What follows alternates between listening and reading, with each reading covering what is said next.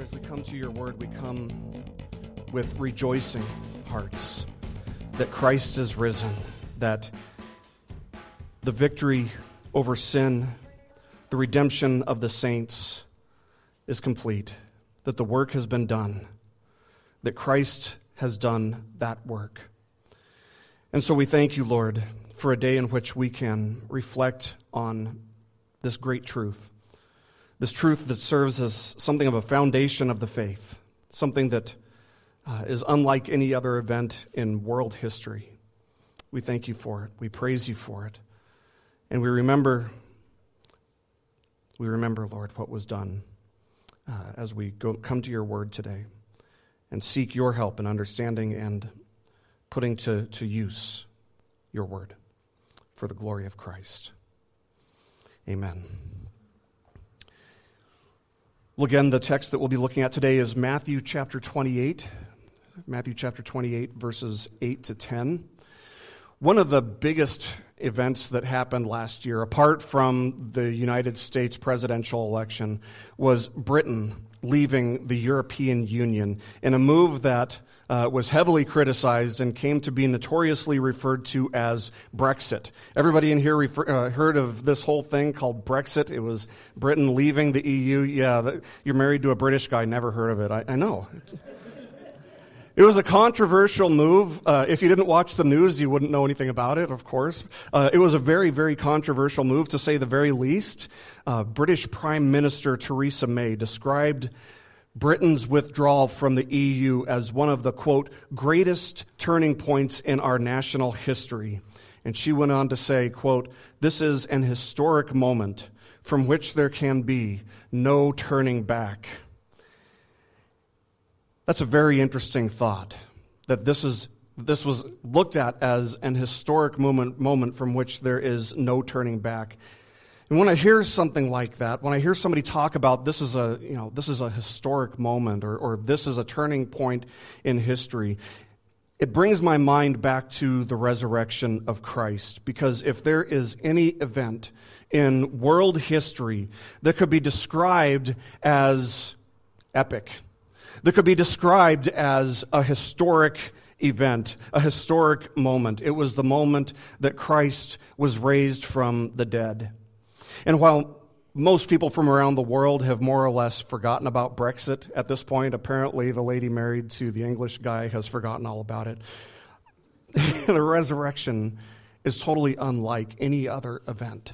It's not forgotten. It stands alone, uncontested, as the single most significant event in the history of the world. Its impact didn't fade out the following month the, the impact of the resurrection didn't go away the next year. It didn't go away within a decade. Within a generation, it hadn't shrunk at all. In fact, it had caught fire. And the disciples of Jesus began to celebrate it every Sunday. The impact of the resurrection didn't fade out. It continues to this day. It continued for a thousand years. It's continued for 2,000 years. And so to this very day, the impact of the resurrection is seen simply in the fact that we meet on Sundays, if nothing else. It's an event that should be remembered and it should be celebrated. It should be kept at the front of our minds every day, but we should remember that we meet on the first day of every week because that was the day when Christ rose from the grave. The resurrection of Jesus is what separates Christianity from any other philosophy, from any other ideology, from any other religion in the entire world. And while many will wrongly say that all roads lead to God, and thus they wrongly affirm that any and all worship is acceptable to God, belief in the resurrection of Christ, the Bible tells us Belief in the resurrection of Christ is necessary unto salvation. It's necessary to believe in order to be saved. And Christianity is the only religion in the world that affirms the resurrection of Christ.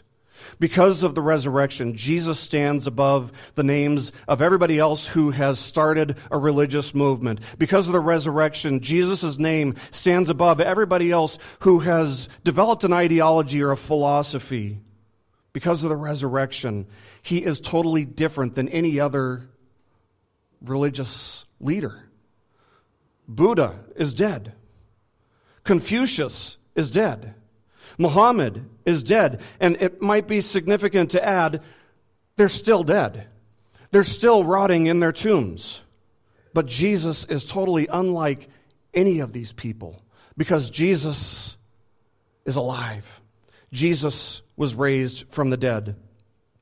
There are two major events that we celebrate this weekend, that we remember and celebrate this weekend. And these two events are the two events on which the entire Christian faith is built. The first is the death of Christ, and his resurrection is from the dead is the second one.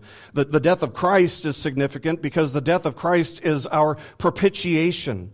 It is our atonement. It is the time when Jesus took the sins of his people upon himself, and he also took the wrath of God upon himself in their place as their substitute.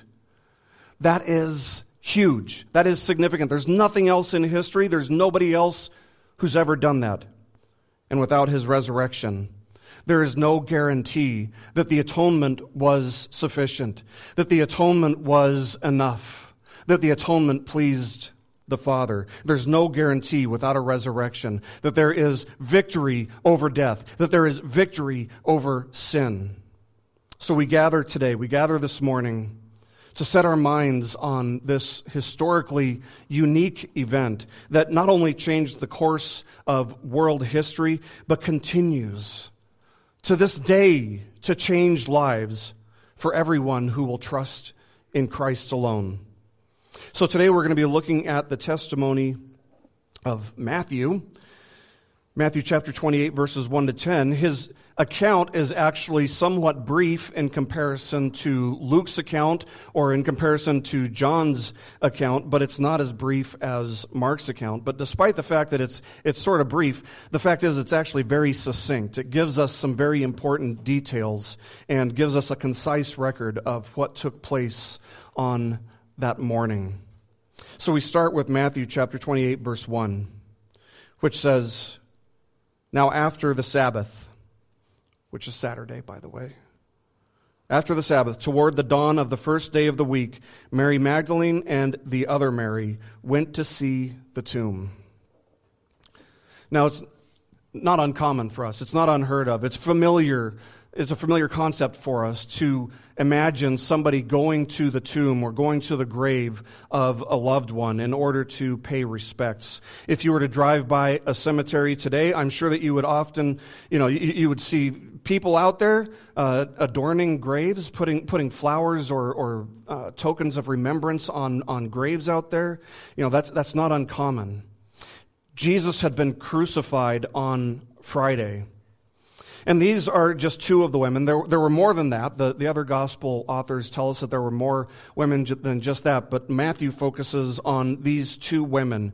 And these two women had personally witnessed Christ's death.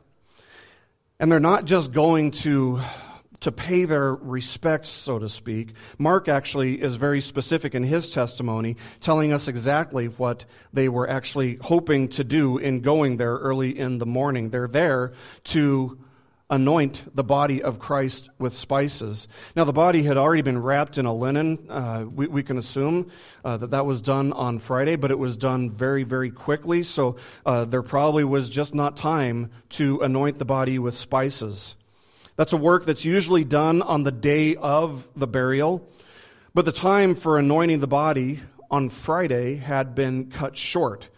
Because the way that the Jewish week is structured, the Sabbath starts when the sun goes down on Friday. So any work that you were to start in the daytime that might lead into the night needs to stop as soon as the sun goes down because it was a violation of the law to work on the Sabbath. So it was forbidden that they continue the work of anointing the body and preparing the body for burial on Friday. So these women are coming toward the dawn of the day on Sunday. Before the sun is up, they are out uh, and, and getting ready to anoint the body of Christ after the Sabbath had passed. And so these, one, these women come to the tomb where Joseph of Arimathea had laid the body of Christ, and they were fully expecting to find his corpse exactly where it had been laid on Friday. And Mark fills us in again on some of the discussion that took place between the women before they arrived at the tomb. And he tells us that part of their discussion included uh, an awareness of the fact that these women were going to need somebody to roll away the, the, the stone from the tomb in order to give them access to the corpse or the body of Christ. And so, for these women, as far as they were concerned, this was just a final opportunity to serve Jesus, to demonstrate their, their love and their devotion to Jesus by giving him a burial with dignity, the dignity that they felt that he deserved. They had no idea what was about to take place. They had no expectation of finding what they were about to find, but what they would see, what they would find, what they would experience would change their lives forever. The stone would be rolled away. That part would be taken care of. Let's look at verses 2 to 8. And behold, there was a great earthquake, for an angel of the Lord descended from heaven and came and rolled back the stone and sat on it. His appearance was like lightning, and his clothing white as snow. And for fear of him, the guards trembled and became like dead men. But the angel said to the women, Do not be afraid, for I know that you seek Jesus who was crucified. He is not here, for he has risen, as he said. Come, see the place where he lay. Then go quickly and tell his disciples that he has risen from the dead. And behold, he is going before you to Galilee. There you will see him. See, I have told you.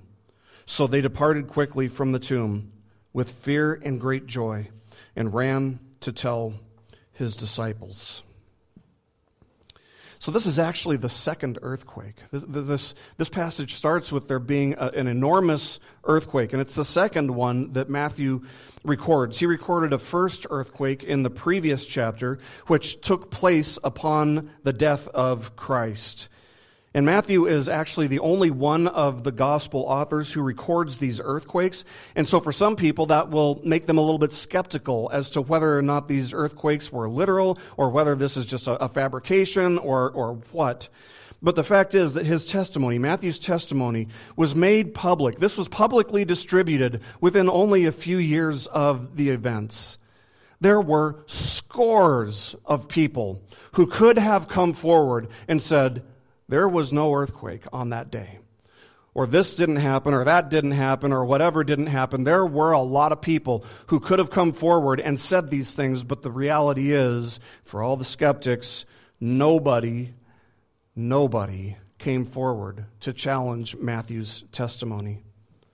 The earthquakes bear witness to the fact that Paul tells us about in the book of Romans that creation waits with eager longing for the re- revealing of the sons of God. Romans 8:19 and that un- until that day the whole creation has been groaning together in the pains of childbirth. It's in verse 22. It's as if the, the earth was groaning with the suffering and the death of Christ, and yet it rejoiced with trembling at his rising. Matthew tells us the reason for the earthquake. He tells us how this earthquake happened or why it happened. It was because an angel of the Lord had descended from heaven in order to roll the stone away. And sitting on this stone, waiting for the women to arrive, was an angel who was there to tell them the good news. And his appearance was so breathtaking. His appearance was so exhilarating that these guards who had been assigned to watch the tomb of Christ fainted. They were like dead men. They, they passed out. They were so scared. Now, we're not talking about a couple of sissy guards here. These are Roman centurion guards. These are seasoned warriors that we're talking about. And they were terrified at what they saw. They were so terrified, they passed out. They fainted. And as the women approach the tomb, the angel tells them, Don't be afraid. He tells them they, they don't need to fear. He says, He is risen, as He said. Ah, oh, Jesus said that. They've got to be thinking, wait, Jesus, Jesus said that, that, that he would rise? What? Well, Matthew actually tells us of three separate instances in which Jesus specifically told the disciples of what would happen.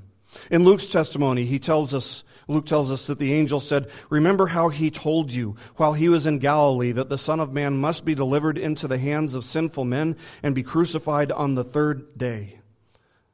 And be crucified and on the third day rise. That's from Luke chapter 24, verses 6 and 7. So the angel tells them, reminds them of what they had heard from Jesus himself. Then he invites them to see the empty grave. And I imagine that at this point, they've got to be filled with so much anxiousness, so much confusion, so much wonder, so much amazement, so much joy, so much fear.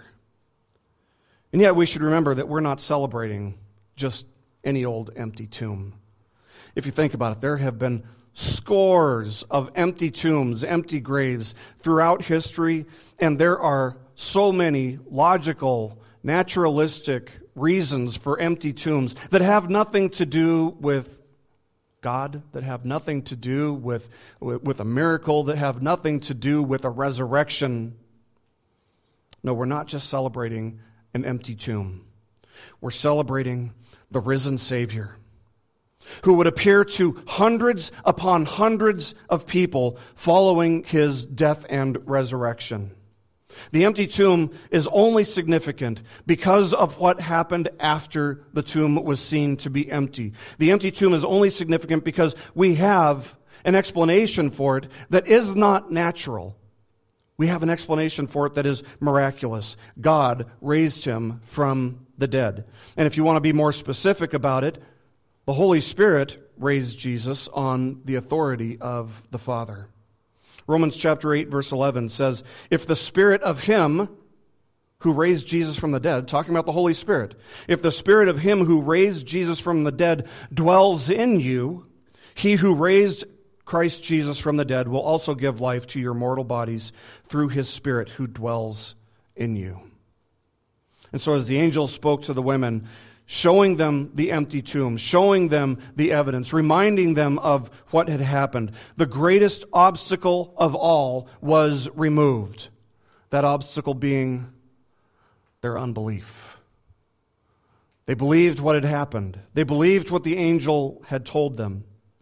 So if you were to break this down, if you were to break this passage down, verse 5 in, the, in verse 5, the angel reminds them of what had happened in the past, reminds them of what Jesus had told them would happen. Verse 6, he informs them of the current reality, the present reality, that Jesus is not there, that he is risen as he had said. And then in verse 7, he gives them instruction for the future.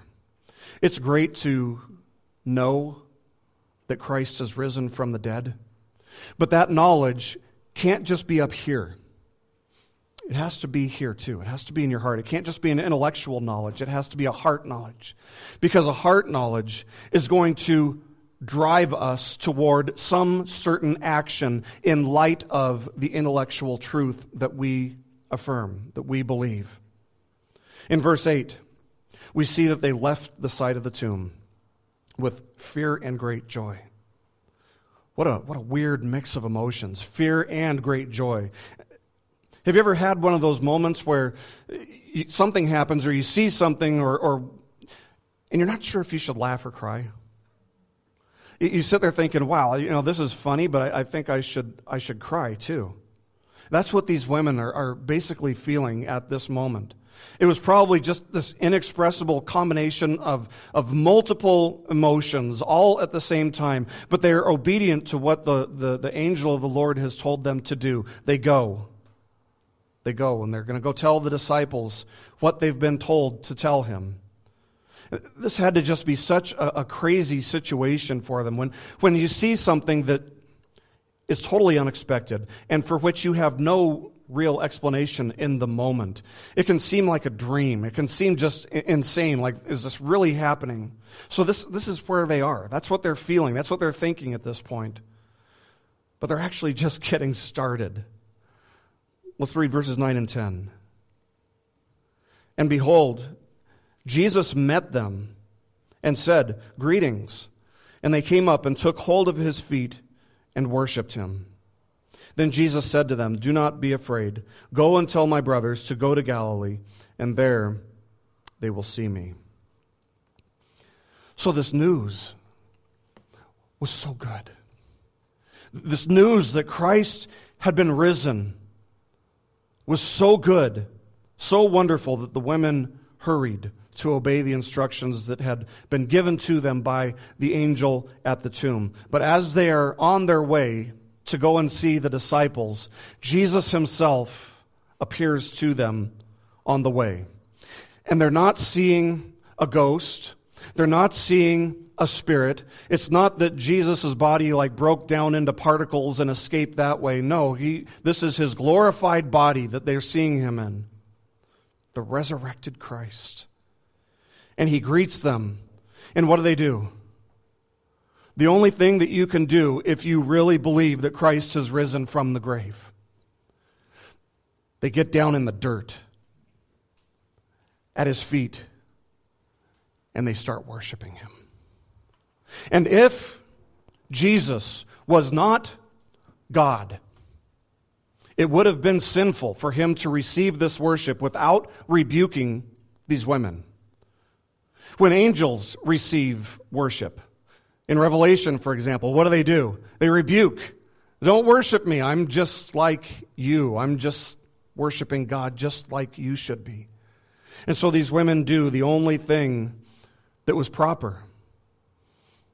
They fall at his feet and they worship him. But an encounter with Jesus has to go beyond that. Yes, yes, it should, it should involve worshiping, absolutely, but it cannot end there. It should result in a specific action on our behalf. It is always the motivation to go and tell others. It is always the motivation to go and spread the good news, to make disciples as Jesus would instruct them at the end of this chapter. Their mission is just to go and tell the disciples, reminding them to go to Galilee and that they would see the risen Christ for themselves there. And while we don't have a whole lot of time to take a look at what happens next in, in, in, our text here, it's worth noting that Matthew does add sort of a, a PS here, a postscript here, that the other gospel authors don't include. He tells us that as the women were going to to see the disciples and to tell them the good news. The guards came too. They, they, they, woke up and they went to report everything that had happened. And what else are they going to do? They were assigned to watch over this, this tomb, and it's empty. And so it would be better for the authorities to hear their side of the story than for them to just hear, hey, there's an empty tomb, because they had been put on very strict orders to make sure that the body remained in the tomb. So, Matthew tells us that the chief priests and elders get the news from these guards. And so they bribe the guards. The last thing that the chief priests and elders wanted was for the people to know what had happened. And so they came up with a plan. They would bribe the guards and to tell everybody that the disciples were the ones who stole Jesus' body. That's the explanation that the chief priests and elders are trying to circulate. But Matthew concludes in verse 15, writing this. He says, So they took the money and did as they were directed. And this story, he says, has been spread among the Jews to this day. Isn't that funny that he wrote that 2,000 years ago and said that, that this is the story that had been circulating to that day? Because it's still the same story that skeptics and atheists and unbelievers are trying to affirm to this very day. But the reality is, the facts speak for themselves. The facts don't support the idea that Jesus' body was stolen or that, you know, something else had, you know, there was a grave robber, the disciples did something with his body. The facts speak for themselves. The reality is that if there is no resurrection, at the very least, Peter himself goes back to being just this Joe Schmo. He goes back to being a commercial fisherman. The other disciples, they, they don't go forward pro- uh, proclaiming that Jesus is raised from the dead they, if there's no resurrection.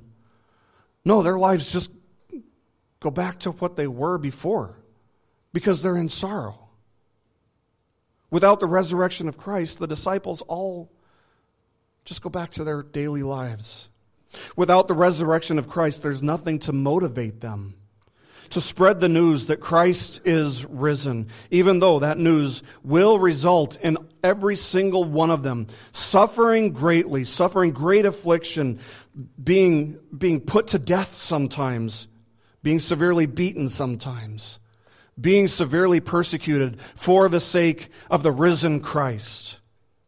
And you notice that Matthew doesn't even try to explain how this happened. He doesn't try to explain how the resurrection happened. You see, Matthew's testimony doesn't explain the resurrection. No, the resurrection of Christ is what explains Matthew's testimony. The resurrection of Christ is, is, what explains why Matthew would leave behind worldly riches, worldly ambitions, worldly goals, worldly pleasures, all for the sake of spreading the good news, of spreading the gospel, even though it would eventually cost him his life. People won't die for something that they know is a lie. That's just a fact. To this day, to this very day, people try to come up with some other explanation for the resurrection, something other than God raising him from the dead. And yet, former Harvard Law School professor Simon Greenleaf, after reading through the four gospel testimonies, after examining all of the evidence that there was for and against the resurrection of Christ, this is a Harvard law professor. He wrote, quote, according to the laws of legal evidence used in courts of law, there is more evidence for the historical fact of the resurrection of Jesus Christ than for just about any other event in history. End quote. That's a strong comment. From a legal expert, from the guy who wrote the book on testimony, on evidence. Without the resurrection, Jesus was just another leader.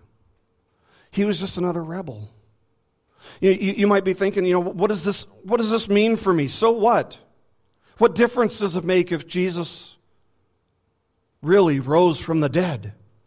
The difference is it separates Jesus from every other religious leader, from everybody else who opposed the world system, from everybody else who developed a philosophy or tried to start a movement. The resurrection is proof that Jesus is Lord of all. Romans chapter 1 verse 4 says that Jesus, quote, was declared to be the Son of God in power according to the Spirit of holiness by his resurrection from the dead. In other words, God's way of saying, yes, he is Lord, yes, he is God, is by raising him in the power of the Holy Spirit. The resurrection tells us that the world is not headed for disaster. Contrary to what the news will tell you, it tells us that the world is headed toward a future redemption. It tells us that nothing is impossible for God. Nothing. It tells us that the salvation of the redeemed is secure, that payment was made in full, and that the Father found that payment to be sufficient and acceptable. The resurrection assures us that nothing can separate God's people from his love. The resurrection gives meaning to life. Without the resurrection, without a risen Savior, there is nothing meaningful about life. We may as well just drink and be merry. It gives us assurance. The resurrection gives us assurance that the power for growth in the likeness of Christ, dwells within those who have placed saving faith in Christ. God demands our obedience, and yet without the Holy Spirit within us, it is impossible. The resurrection tells us that the power that raised him from the dead dwells within us. Why? To obey God, to walk in obedience, to walk in fellowship with God. The resurrection of Christ assures us that Christ lives, that he is reigning over his kingdom in sovereignty. It assures us that God's perfect sovereign will cannot and will not ever be thwarted by even the best efforts of sinful man. The resurrection reminds us that Jesus is worthy of our obedience. It reminds us that he is worthy of our greatest worship, of our greatest devotion. Because to reject him, to reject the Savior who has risen from the dead, is to reject the offer of forgiveness from God. It is to reject peace with God. And for that reason, to reject the risen Savior is the worst sin that anybody could commit. The evidence for the resurrection is overwhelming. Every single life, every single person whose life is changed by Christ adds to the weight of evidence. The resurrection, if you think of the Normandy Beach invasion, it is heaven's Normandy Beach invasion. It is heaven's kingdom coming in and defeating its enemies, claiming victory. And that victory lasts to this very day, into eternity. The resurrection is what started it all. The resurrection is what motivated the disciples to go. The resurrection is what motivates missionaries to this very day to go. If Christ did not rise from the dead, there would be no Christianity. There would be none of the things that Christianity has brought to the world, such as hospitals or public schools. Those were all brought in by Christians who were trying to serve because they believed that there was a greater truth that needed to be known the truth that Jesus rose from the grave. Within a generation of his death, there were hundreds of people who witnessed him. And there were hundreds of people who could have said, wait a minute, nobody has seen him. But nobody did. Nobody did. Romans 10:9 says, "If you confess with your mouth that Jesus is Lord and believe in your heart that God raised him from the dead, you will be saved." So let's be clear about this. To believe in this is supernatural. It is a miracle if you believe that Jesus raised from the dead. Do you believe that he did? Do you believe that he lives? Do you believe that he reigns? Do you believe that Christ is Lord,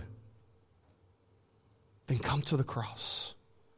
If you believe, if you have placed faith in Him, if you want to be reconciled to a holy God whose wrath against sinners will be unleashed one day, if you want to be reconciled to Him, come to the cross.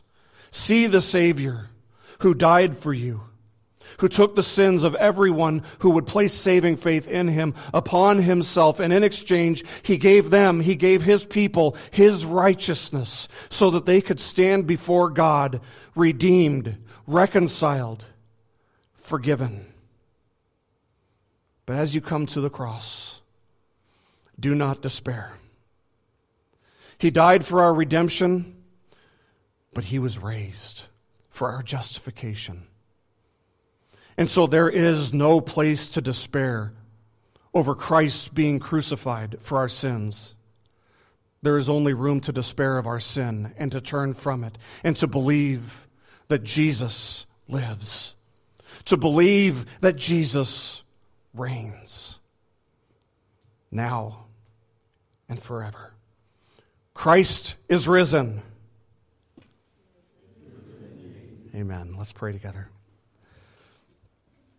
Father, we do thank you for our time together today to reflect on these great, great truths of the Christian faith. We thank you, Lord, for the atonement, for the sacrifice of Christ on behalf of anyone who would, and everyone who would place saving faith in him. And we thank you, Lord, that he rose from the grave to prove that our justification was complete, to prove that it is finished. So we thank you for sending your Son and for doing what was necessary to reconcile wicked, fallen sinners to yourself. Father, we confess to you in the silence of our hearts that we don't deserve any of this. We don't deserve your grace. But we thank you that Jesus took the cup of wrath in order that we may take the cup of grace. That you would put us under your blessing and put him under your curse for our sake, that he would bear the penalty that we deserved, and that we would be clothed in his righteousness, a righteousness we could never earn, so that we could be reconciled with you and stand before you justified. Father, we do thank you for being a God who loves us so dearly that you would send your Son to bear our shame, bear our sin, and to redeem us for your glory.